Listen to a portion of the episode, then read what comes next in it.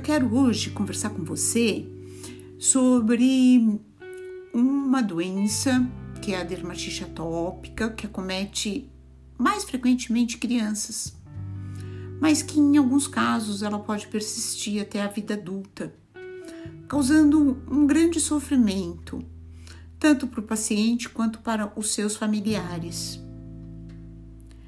A dermatite atópica ela é um eczema. Que, que significa isso? Significa um processo inflamatório que acomete a pele. E ela cursa com uma coceira muito intensa. Muitas vezes, essa coceira, que nós médicos chamamos de prurido, é o principal sintoma dessa doença. Ele frequentemente é intenso pode preceder as lesões cutâneas. Pode também carregar bactérias para o local das lesões, se as mãos não estiverem limpas. E pior à noite, porque os estímulos, de uma forma geral, diminuem. Então, essa coceira piora à noite.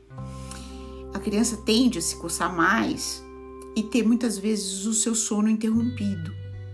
Ela dorme mal, os pais dormem mal. A incidência desse eczema aumentou muito nos últimos anos, principalmente nos países industrializados. E parece que a causa disso é o contato que essas crianças têm com os produtos de limpeza utilizados hoje nos nossos lares. Esses produtos, eles formam substâncias que ficam suspensas no ar por muitas horas são depositadas na pele do atópico e muitas vezes até inaladas por eles. A higiene pessoal excessiva também pode funcionar como um fator desencadeador da dermatite atópica. Muitos banhos, águas, água quente, sabonetes alcalinos ou com alta detergência. A palavra atopia ela vem do grego e significa coisa estranha, fora do lugar. Talvez porque o atópico tenha dificuldade para se adaptar ao ambiente em que ele vive. A atopia envolve três doenças distintas: a dermatite atópica, a rinite e a asma. Em geral, é a dermatite atópica que abre caminho para as outras duas. Daí a importância do seu controle, para que não se desenvolva o que nós chamamos de a marcha atópica. A doença ela tem três fases, de acordo com a idade do paciente. A fase infantil, que vai do zero aos dois anos, depois a fase pré-puberal, dos 2 aos 12 anos, e a fase adulta, a partir dos 12 anos. Na fase infantil, as lesões são mais exuberantes.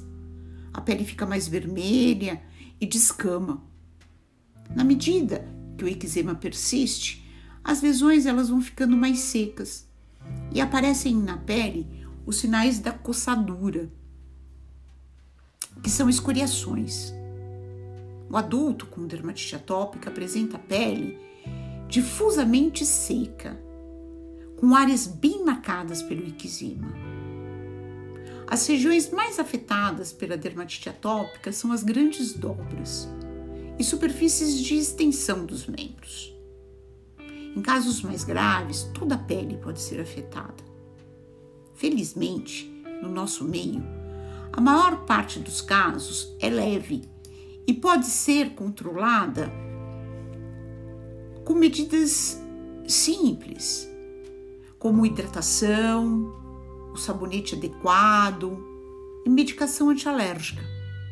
Em casos mais extensos e persistentes, nós podemos lançar mão da fototerapia e até de drogas imunossupressoras. Mais recentemente, novos medicamentos, como o dupilumab, começou a fazer parte do tratamento da dermatite atópica grave. O importante é que o atópico seja visto como um todo, a sua genética, a sua personalidade, e o seu ambiente, para que ele seja bem tratado. Até o próximo episódio.